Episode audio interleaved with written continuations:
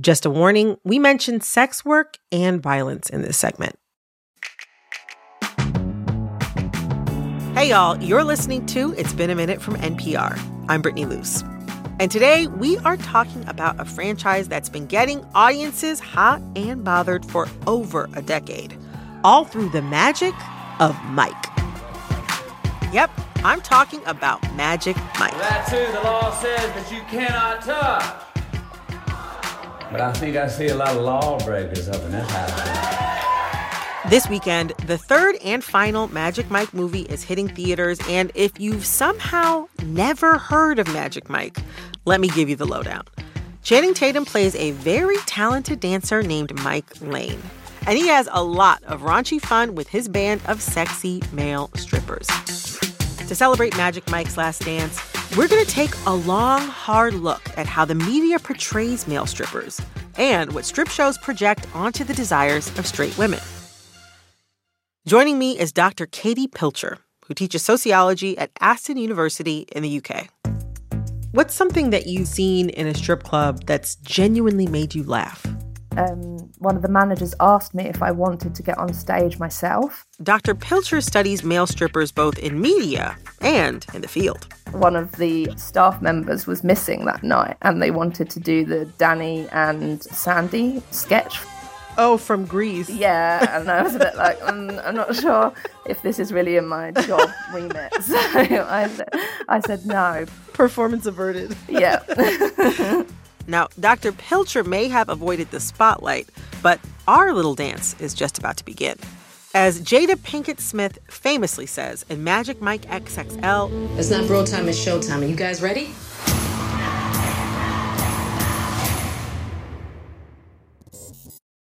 Dr. Pilcher, thank you so much for coming on. It's been a minute. It's great to talk to you. Thanks for having me. so, you've done a lot of research into this, and it seems like things kind of kicked off in the way that we think about male strippers in media now with The Full Monty, another film about a group of guys who are strapped for cash and turn to creating their own strip show. All right, yeah, we may not be young, we may not be pretty, we may not be right good, but we're here, and for one night only, we're going for the Full Monty. What were some of the tropes of male strippers in the Full Monty setup? Yeah, so in the Full Monty, the film is very much based around what I've called this sort of idea of like a fragile masculinity. So these men are at a very particular low point in their lives. You know, it was Thatcher's Britain where they were rolling back the heavy industries. Lots of men had lost their traditional manual labour jobs. So you've got this sort of fragile masculinity thing going on in terms of social class. And stripping's presented as this like last ditch resort for the men at this low point in their lives. And then Mm-hmm. also the men are trying to sort of regain their masculinity in other ways. And I think they do this through some quite sexist representations in the film and also some racist representations. Right, like their masculinity is in question because they're being physically vulnerable for money, they're getting by on their sex appeal. Yeah, definitely. And because I mean stripping is a stigmatized occupation, isn't it? And it's also mm-hmm. historically a female occupation as well. Right. So, for example, one dancer would say things like, Well, I style my body this way because I don't want to look like a greasy porn star. So, you know, he'd sort of hmm. like draw upon other sex related work to say, Well, I'm not like that. You know, my work is better than that. Mm. Putting other men down to build themselves up. Hmm. You see some of those tropes continuing on into Magic Mike with, you know, Mike, the main character, being at the end of his road at the beginning of the first film and turning to stripping to pay his bills. But the full Monty, which came out in 1997, and the original Magic Mike film, th- these two films are separated by 15 years. Did anything change in how these movies wrote male strippers? Like, was there any advancement, I guess, between the Full Monty and Magic Mike? I think, I mean, I think um, Full Monty was more obviously overtly racist. But I mean, I think Mm-hmm. one of the things that's really interesting about the Magic Mike ones as well is mm-hmm. that they present this sort of idea that like men know what women want. And one of the things that I wonder whether the new film is going to do slightly differently with that discourse, because Channing Tatum has sort of said he wants the third film to be a bit more equal. He's keen that there's a female lead. We, I really wanted like a central character that it was at least an equal, if not more, even more of a central character of, of Mike, you know, because it, it, it should be told at some point through a female's perspective, like what. He saw the other two films as quite, um, he even described it sort of films for men, even though they were supposed to be for women kind of thing. Yeah, so like the first two movies were about men and kind of weirdly made for women, so they were like these feathered fish We type thank you. films. Yes. And in the trailer, there's, you know, there's this kind of idea, Salma Hayek says, I want every woman that walks into this theater to feel that a woman can have whatever she wants, whenever she wants. Um, and what we've seen in, uh, in the previous couple of films, and also in my research in the clubs themselves, is that there's actually, you know, that idea that men know best what women want, like better than what women know themselves. So I wonder whether that's going to be different, or obviously whether there's going to be the same old sort of ideas within that. You know, some of the male dancers would talk to me in interviews about how, you know, well, women don't like full nudity; they like a journey, they like a story um, women like to see the the fantasy hero that's going to um, swoop them off their feet. Whereas some of the women were saying, well, actually, that's not necessarily what I want. That's quite a narrow view of women's sexual pleasure. I mean, I think one of the things that is interesting about particularly the second Magic Mike film as well is that um, they show women being able to have more intimate encounters with the dancers. So women being able to go to more private rooms, for example. And I think that's something that was quite interesting because actually some of the women customers that I interviewed that had been to male strip shows in the UK, that was what they really wanted. They were saying men get to go to strip clubs and have a one-on-one encounter in a private room out the back Right, like champagne room is what we call it. In yeah whereas Yeah. for them they were told that they had to sit and watch the show they they weren't allowed to sort of go up on stage or interact too much with the dancers during the performance but then it also you know it does give women a space to show themselves as sort of actively desiring and to do that in a public space as well to so to show Mm-hmm. themselves as interested in sexual expression. It's interesting like um i recently rewatched magic mike xxl and it's funny now that you pointed out there's kind of like two things that are happening in that film because i think that one is is markedly more i think directed at women. Yeah. There's definitely this idea of like these men being able to like bring the fantasy and Yeah. make your dreams come true and you know there's a lot of things that seem exciting and pleasing to watch. But you know to your point i noticed that still most of the women who are being brought pleasure throughout the film are still experiencing a very sort of like by the book experience of of male female sexuality and seduction. Mm. sometimes magic mike xxl feels like it's kind of talking out of both sides of its mouth if that makes sense. Yeah. But y- you know you think that the female gaze in magic mike is actually not liberatory at all what do you mean by that I think that I think that it just it tends to sort of still portray this idea that men are the ultimate ones that have the key to unlocking what women want. Andre and Ken in Magic Mike 2 present themselves as healers. They don't even ask them what they want. All we gotta do is ask them what they want. And when they tell you, it's a beautiful thing, man. It's like we're like we're like healers or something. In the first one, you've Right. got Dallas talking um, to the kid, and he's giving him this sort of pep talk. You are the husband that they never had. You are that dreamboat guy that never came along. You are the one night stand. You're going to fulfill every woman's fantasy. And again, in Magic Mike 2, you've got that scene at the gas station um, with richie yeah, Richie. We just call him Richie. Yeah, where you know that he's sort of been egged on by his colleagues to put a smile on the face of the female cashier. That is your goal. man. What? You gotta go in there and make them smile. That's it. That's all you gotta do. To me, that feeds into this sort of age-old sexual harassment. Really, a woman can be lo- walking along the street and a man tells her to Right. smile. You know, and that's what the whole challenge is sort of set around. You know, is a very amusing performance. The way he has got the water bottle, the way he uses everything as props and things, and you know, ultimately he achieves his goal, and she does smile at the end. But I don't know. It just to me, it feeds into some of these sort of he's going to be able to crack a smile from even the the most stern woman kind of idea. me myself personally when i think back to working in retail i would have loved for a character like richie to come into my job and start some sort of body roll striptease that would have been exciting for me um, however i noticed when rewatching that scene Richie does this whole striptease. He's, like you said, he's poured water all over his body. He's gyrating in front of the register, you know, and then he asks the, the cashier, like, How much for the Cheetos and water? And she finally smiles and begins like laughing, you know, despite herself in response. But the camera cuts immediately from her smile to all of his friends who are outside looking through the window, cheering because she smiled. And that's the end of the scene. Like, Yeah. we don't necessarily return to this person. Um, it's like to me that sort of editing choice communicates it's less important that this woman is experiencing joy and more important that they were able to check the smile off of a list of some sort. Yeah, exactly. Totally. Yeah. It's like his, you know, that it's more about his achievement rather than her pleasure kind of thing.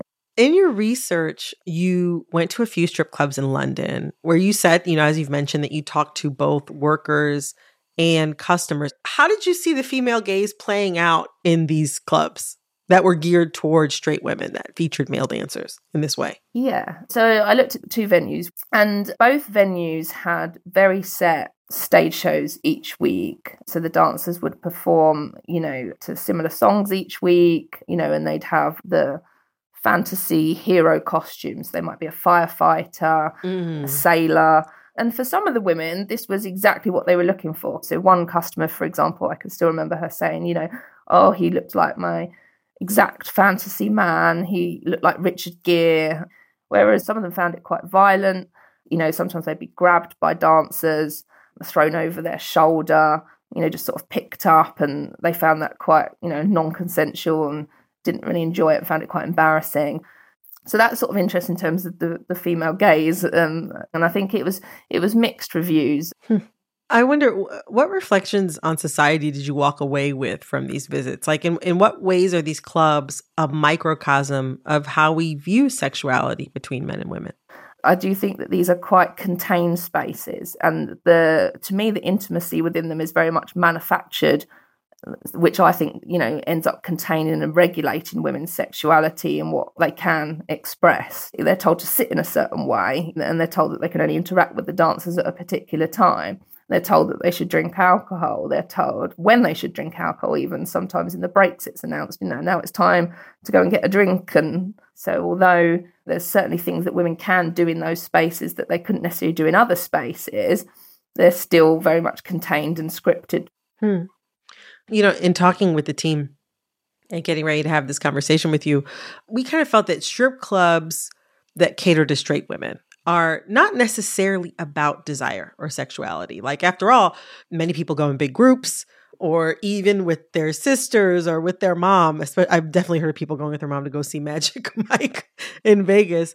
It kind of seems more like an event, like for a bachelorette party or to celebrate a divorce or something like that, which makes it feel first and foremost like a piece of entertainment or a communal rite of passage than like a very quote unquote charged sexual environment. What do you think of that? Yeah, no, I agree. And I think, you know, one of the dancers even said to me one time, you know, oh, my mum's seen the show, my nan's seen the show, my auntie's seen the show. The whole the whole family's seen it. um, so but again sets up this binary distinction between female stripping and male stripping. You know, male stripping is seen as something as more sort of socially acceptable. It, it sort of presents it as more of a joke a little bit, like is women's sexuality isn't treated as seriously. You know, it's like this sort of fun, gimmicky show. And I think it's interesting in terms of the new film as well. I was also thinking in terms of the, the trailer, Salma Hayek says, Do you like bartending? It's not really what I do. What is it that you really do? You know, Channing Tatum's really sort of focused in on the skill of the dancing rather than the fact that this is erotic dancing, if you see what I mean. Why are you in London? I'm gonna put on a show at this famous theater. You know, Magic Mike, but it's not in a strip club, it's in a theatre. Hmm. So, a few years after Magic Mike came out, we got Chocolate City, Now, we gonna add a little chocolate. Which is, you know, a, a movie about male strippers with a majority black cast and starring Vivica A. Fox. The filmmakers said it was a response to Magic Mike. I'm from um, the Detroit area. I lived, you know, I live in New York now. I lived in DC for a while. Um, these are all American cities that have a considerable black populations. Um, actually, DC was called Chocolate City, uh, and sometimes people call Detroit that as well. So for me, I was coming at the idea of male strippers from like a black club, black performers lens, which is what's presented in in the Chocolate City film. How did Chocolate City treat male strippers differently? One of the scenes in Chocolate City that sticks in my head in terms of like the differences between the representations from Magic Mike. In both of them, when they're doing the stage shows with the the dollar bills, in Magic Mike, the men they walk off the stage and they sh- they've been showered with these dollar bills and they've got some stuffed into the underwear that women have put in there. But there's you know they leave and there's still lots of dollar bills on the stage. Whereas in Chocolate City, the men go around and pick up like every last dollar off the stage themselves. I don't know, it sort of gave the sort of impression that the men were more dependent upon that money, you know, and it was less dignified. You know, if you can sort of go off the stage and you've got loads of dollar bills still on it, it sort of implies that you don't need the money, doesn't it? And it's got that sort of arrogance about it. That's interesting because the main character of Chocolate City is somebody who's trying to pay for college through stripping. Like it, we understand at the beginning that he needs the money for his education, mm. but similar at the beginning of Magic Mike, we understand that Mike also needs money. Yeah. And what's interesting in terms of gender, actually, in the UK is that it's not sort of, you know, all of the women that I interviewed none of them wanted to tip the dancers because they saw it as not conventional with like oh gender norms. You know, they sort of said, "Oh, it'd be unladylike if I tip." You've really blown my mind with that. You've really blown my mind with that. Finding out that in the UK, women who go to see male dancers are not tipping at the strip club, like all etiquette that I ever knew. I mean, they might do now. They, they might do now. I mean, obviously, my research was back in the early 2010s. You know, so I mean, maybe conventions have changed now. You know, y- you've mentioned several times um, throughout this conversation um, how the strip clubs that you visited through your research and even watching the films that you've watched that depict male strippers, you just continuously confronting these spaces that, in your words, are containing and regulating women's sexuality, that they don't actually take women's desire seriously. Talk to me more about that. Yeah, I mean, there was particular moments that I noticed. Sometimes the hosts at the start of the shows would actively take the Mickey out of women. Wait, when you say take the Mickey, I don't know what that means. Could you um take the the oh I don't know how to put it. Yeah. Um Oh, make fun of? Make fun that... of, yeah, sorry. Yeah, make okay. fun of. Yeah. So they would make have fun. a laugh. Is that is that a British phrase? Take the Mickey, sorry. yeah, so they would actively mock the women um, in as part of their sort of way of riling up the crowd for the dancers. You know, they'd mock what some of the women are wearing, for example. You know, to me, it's like if you if you've got a space where you're trying to show that you're treating their desires seriously, then don't start off by mocking these women that have paid money to watch this show. You know, we've been talking about how we've been talking about all of these spaces, both imagined and real, that don't take women's desires seriously. What is a place that does take women's desires seriously? Oh, goodness. Um, I mean, I think that commercially it's very difficult because, you know, sex sells and and a lot of ventures that set themselves up as being about women's sexual empowerment um you know because they're also commercial enterprises ultimately sometimes they end up still buying into the same sort of stereotypes about what women's sexual pleasure is do. I mean part of my phd i also looked at um lesbian strip shows. And in those spaces the dancers were given a lot more freedom and capacity to do their own routines and they interacted a lot more with the audiences and they were able to like modify their performances based upon how they could tell the audiences were reacting to them whereas in the male strip shows everything's scripted by management or a choreographer who decides what the men are going to do each week hmm hmm I have one last question though. Mm. Are you going to see Magic Mike's Last Dance? Yes, tomorrow night. I'm I'm going. Yeah. well, I can't wait to hear what you think.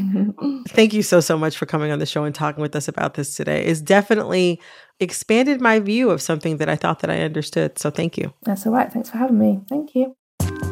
That was Dr. Katie Pilcher, a sociologist at Aston University in the UK. my next guest is known for his role as a sexy and sinister killer. Wow. Hello there. Who are you? Stay with us.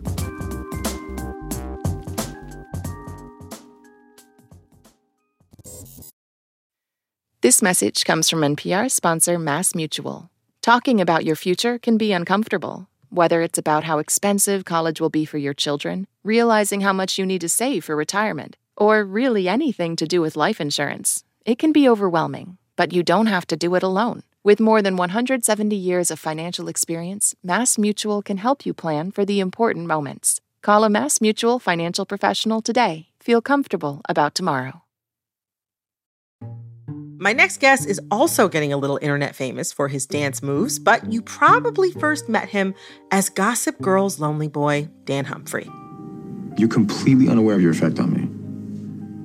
And I love you because you can be with someone like me and still be best friends with someone like Blair. Or you might know him as TV's most watchable creep on a different show, Netflix's You. Hello there. Who are you? Every account set to public. You want to be seen, heard, known. Of course, I obliged. That's Penn Badgley, acting as his character, Joe Goldberg, in the show You. The first half of season four came out this week, and let me tell you, it is a British tweed, dark academia who done it ride. In case you haven't seen You, it's about Joe's quest for true love. There's just one little hurdle. He keeps on killing both the women he falls for and pretty much everyone else around them. He's a serial killer masked as a nice guy. And Penn, when he's not in character, is constantly denouncing Joe. Have I mentioned that Joe is a murderer and he should not be trusted? Have I mentioned that? Yes. I sat down with Penn to talk about the through lines in his work, from you to his role on Gossip Girl, and why he and the show's audience keep coming back to these bad men. Penn Badgley, welcome to It's Been a Minute. We are so happy to have you. Yeah, thank you for having me, really. To start off, you got your big break on a soap opera, The Young and the Restless, yeah. which, like, growing up in my home and also my grandfather's home, big CBS soaps people. That was oh like, wow, okay. oh yeah. My All grandfather right. was like he would stop anything for Young and the Restless, and I feel like Gossip Girl and you definitely have like a soapy quality to them. Of course, yeah. But yeah. your performances are still so considered. How do you balance like the high drama or even the camp mm-hmm. with portraying a really believable and complex bad guy? It's simple to me. I just believe what I'm saying and doing. And sometimes it's hard because what he's doing is so wildly inconsistent with what he said. Yeah. But, you know, I guess that's where the the complexity arises and I don't really think about it too much to be honest. I I do the thinking after the fact. Hmm. When I'm doing press actually. you know, to me first of all this show would not work the way that it does without the camp element. And so much television. I mean, to me, as a person who's been reading and making television scripts, yeah, come to life for most of my life. I mean, you know, I've been doing this for 25 years. Yeah. I think all television is in the realm of soap. I, I really do. I mean, I think even the best is still very much in that realm because to me, I think camp is actually kind of what makes everything palatable and actually makes it like, who really wants to watch a murderer for, you know, year in, year out? Right. The camp is what makes it something of a fantasy, something of an allegory, something of an experience that really makes the whole Joe Goldberg thing worthwhile. Because, you know, again, you try to make this dude super real. Uh, he's just insufferable. Yeah. He's just insufferable. Well, also, like, I mean, two thoughts about that. Like, one, it's really obvious that, like, you is in on the joke. I think that's what makes the show work. But also, I've been likening you a lot to, like, uh, I don't know if you've seen the John Waters movie Serial Mom. I've not seen that one. Oh, no. it's really, really good. It's really, really good. It's Kathleen Turner playing like a super suburban housewife mom who like who starts killing people for like the most mundane wow. sort of etiquette offenses. Yeah, it's really funny. It's obviously super campy. It's John Waters. Of course, yeah, yeah, yeah. There's like a similar logic to why Joe kills a lot of the people mm-hmm. that he kills. Because sometimes I'm like, oh, this is unnecessary, but other times I'm like, it's kind of annoying. Like the guy kind of sucks. Like I like that unnecessary and kind of annoying are close on the spectrum for you. It's like that was unnecessary. Well, you know what? He's kind of annoying. this is why I'm not a judge, fortunately. But yeah, no, I Joe Goldberg reminds me so much of Serial Mom. You should check it out. I, I will actually. I'm glad to. This season is set in London, and you know Mm. each season takes place in a different setting. But like you know, Joe is this professor at a university or college or whatever they call it in the UK in London. It's very dark academia, Mhm. but something that I noticed is that like Joe always is hanging around the elite wherever he goes. Always. Always. And Yeah. aside from being secretly a serial killer, he regards himself as an outsider and he hates the elite, or he claims to, mm-hmm. even as he kind of like slides into their social spheres. Mm-hmm. What about Joe's class positioning and the danger he represents to the elite is baked into the formula of the show? That's a really erudite and elegant way to ask a question where I'm thinking like Joe's a troll. There's a number of ways to look at it. So first, I think, you know, that which you hate, that which you're drawn to mm-hmm. for your hatred. I mean, that's, you know, that's an obsession. That's a misinterpretation of feelings of love, maybe, you know. The last hundred years of storytelling, Western storytelling at least, are full of these kinds of guys who are drawn to the spaces full of people they feel like they hate, being drawn to this thing that you know is toxic, but you can't help, you know, a moth to the flame. Hmm. It seems like that you writers realize that your character is most intriguing when paired with like a fellow killer, as he has been the last three seasons. Do you feel like your on screen foils change how Joe is viewed by the audience? I mean, a show like ours is conscious of the audience. It has to be. Yeah. There's two ways that I really like Joe with another killer and with a man, actually. Mm. Because Mhm. both, both of those qualities reflect him back to himself more than he's comfortable with, far Mm. more than he's comfortable with. Mm. And that's when you get to the Joe you want to watch. The Joe who's like losing his you know, he's he's like, I can't I can't I can't I can't manage this. I can't manage this. I'm gonna have to I'm gonna have to do something. You know, that's the fun of it and it's also the the cringe of it. That's that's where the show I think just really rewards the viewer. Um, and me as an actor. It's the most interesting for me. You know, you said in the past that the show is about how far we'll go to forgive an evil white man. And Yeah. with each season, no matter what Joe does, you keep watching. I keep watching. Hmm. yeah. Like I, I eat it up. And like even sometimes, like when I know Joe's about to kill somebody, I'm like, there he is. My man Yeah. is back. It's like- my man, my man, my man. exactly. I'm like, he's back, which is not like actually how I, I feel about those sorts of things in real life. But it's like, that means the show's working, it's doing its job. Mm-hmm. You know, obviously, people, I go back and forth about how we feel about him as a character. I'm wondering if you think the audience will ever fully condemn Joe. No, I I don't. I mean, it's to, to me it's pretty straightforward. Like the reason the show works is the reason the show works, and I'm not playing him at all times like a seething, predatory, disgusting human being. You know, it, the whole thing to me is about love. I think it's about what we think about love. I'm not mm. saying that it is love and that he is in love. I'm saying, to me, the whole show is an exercise in exploring the, the tropes of love stories that we're all so familiar with, and then realizing in a way how possessive they are, how they demand the objectification of each other, not just Mm. women actually, but, but everyone. Like just that how our relationships are competitive and transactional in nature and not truly selfless and giving. And then it that that's a meditation on love. Like what is love? That to me is really what the show is always doing. And and then depending on the season, there is this aspect of privilege and class and all this other stuff that is very interesting that it dabbles in. I do feel like the show becoming a success from 0 to 60, you know, Mhm. was an exercise in like how far are we willing to go to forgive a white man because everybody's just jumping on this bandwagon real fast you know? But but now to me that's not that's not what the i don't think that's the show's legacy. It's it's we already know how far we're willing to go to forgive an evil white man. Like you don't need to watch a TV show to see yeah you know i mean right. We it's not a mystery. We're willing to go this far. This is a show about a man who murders people casually. And uh and 14 year olds watch it. You know, we gotta, we gotta, tighten it up, guys. Coming up, Penn on the cultural nerve he hits in his roles. Stick around. You know, looking at all of your interviews, you are so verbally against everything that that your characters do. Obviously Joe, but also like kind of Dan Humphrey from Yeah, Gossip Girl. yeah. Mhm. And I recently read though that you're also producing a movie based on a David Sedaris story that's quote about fixation and fantasy.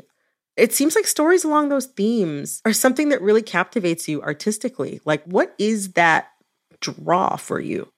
I mean, it's an interesting connection to make, and I and I agree with you in that I think my experience of being on Gossip Girl into you, the show, I think I've actually learned something that I was not seeking to learn, and have become interested in something that I wasn't originally seeking out. To be to be quite honest, So you mean like from playing these characters you've I've started to think about these things more. Yeah. You know, like Yeah. I like I like with Gossip Girl, I've been forward about it and it's no secret. Like I, I really didn't want to do it and I, I turned the role down and then it came back to me a month and a half later and you know, I was a broke actor thinking about taking a job as a a waiter, good- which a I which I was yeah. interested in and you know, and it was a job. And I was twenty. You, the show, is interesting because it was the second time that I had had something of a, a, a- a little mini break from my decades long career and was really questioning whether or not I wanted to continue acting Hmm. for a number of reasons.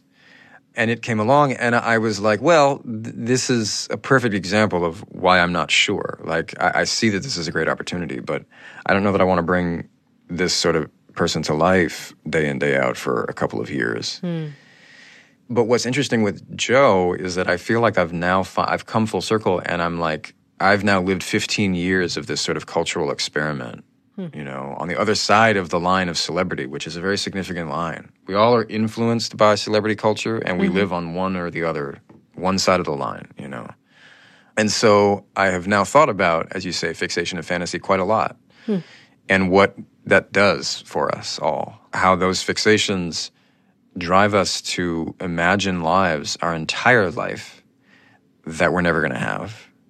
Yeah. We actually can be quite sad and quite depressed, quite despondent, and quite lonely our entire lives because we're actually living a more active fantasy life than we are living our life. Mm. This is encouraged and influenced by the media saturation that we have. Absolutely. It makes it so you can stay, you can like stay Yeah. in that and, pl- and create Yeah. like digital spaces that support You your concept of that. Right. I see it as being very central to modern Western life, at least, if if not, you know, all around the world. The stories I was really excited to tell when I was in my late teens and twenties, when I was like really concerned with being an artist, they were not these, to be honest. And but now that I've been in this place for a while, I, I've I feel like I've stumbled onto a, a really significant like nerve, you know, uh, like a like a cultural level nerve, and it's and it is fascinating to me. Kind of goes back to your point about the things that you see you, the show, as being about. Like, kind of like what is the most like funhouse mirror way of looking at love and relationships? What is the most Exactly. funhouse mirror way of looking at That's a great way of putting it. power? And both of those things as we specifically understand them and as they show up in the culture right now. I love that actually. You just said it a lot better than I did. No. it's like the, the, no, no, no, no. I'm serious. Like that is to me what it is. I wonder, you know, are you having fun? Like, you obviously don't like your character, right? Yeah, right. That's a good question. But but after playing Joe for four seasons, is it mm-hmm. easier now for you to wear his skin and at least enjoy the play of of being Joe? yes, definitely. Well, definitely this season, especially. Why this season especially? Like I said before, when Joe is interacting with another killer or another man, he's actually the most fun. He's the most react like he's the memeable Joe, you know? This is the thing. Look at the trailer for part one. There's one line, I have one line. I don't believe there's a single hmm. smile. How much fun can anybody have? Forced to be silent, to give a mask to suspicion and hatred for, you know, something like 10 to 14 hours a day uh, for about six months at a time. You know, so despite all the camp and despite everything we're talking about, like at the end of the day, just to bring some kind of grounded reality to my performance, I can't really think about all this, and I just have to be him. You know, I just have to just to play him and be- and believe him. And so when I'm doing that, it's it's Hmm. it's also exhausting. You know, truly.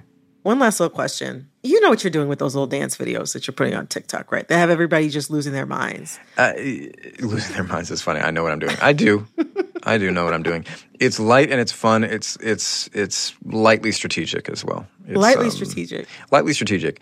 Taking my godforsaken fame into my own hands, taking the reins of it, you know? I feel like you feel like you're really making people look, even without your Gucci and your Louis Vuitton. I feel I was wondering how far you're going to take that. How many lyrics do you know of that?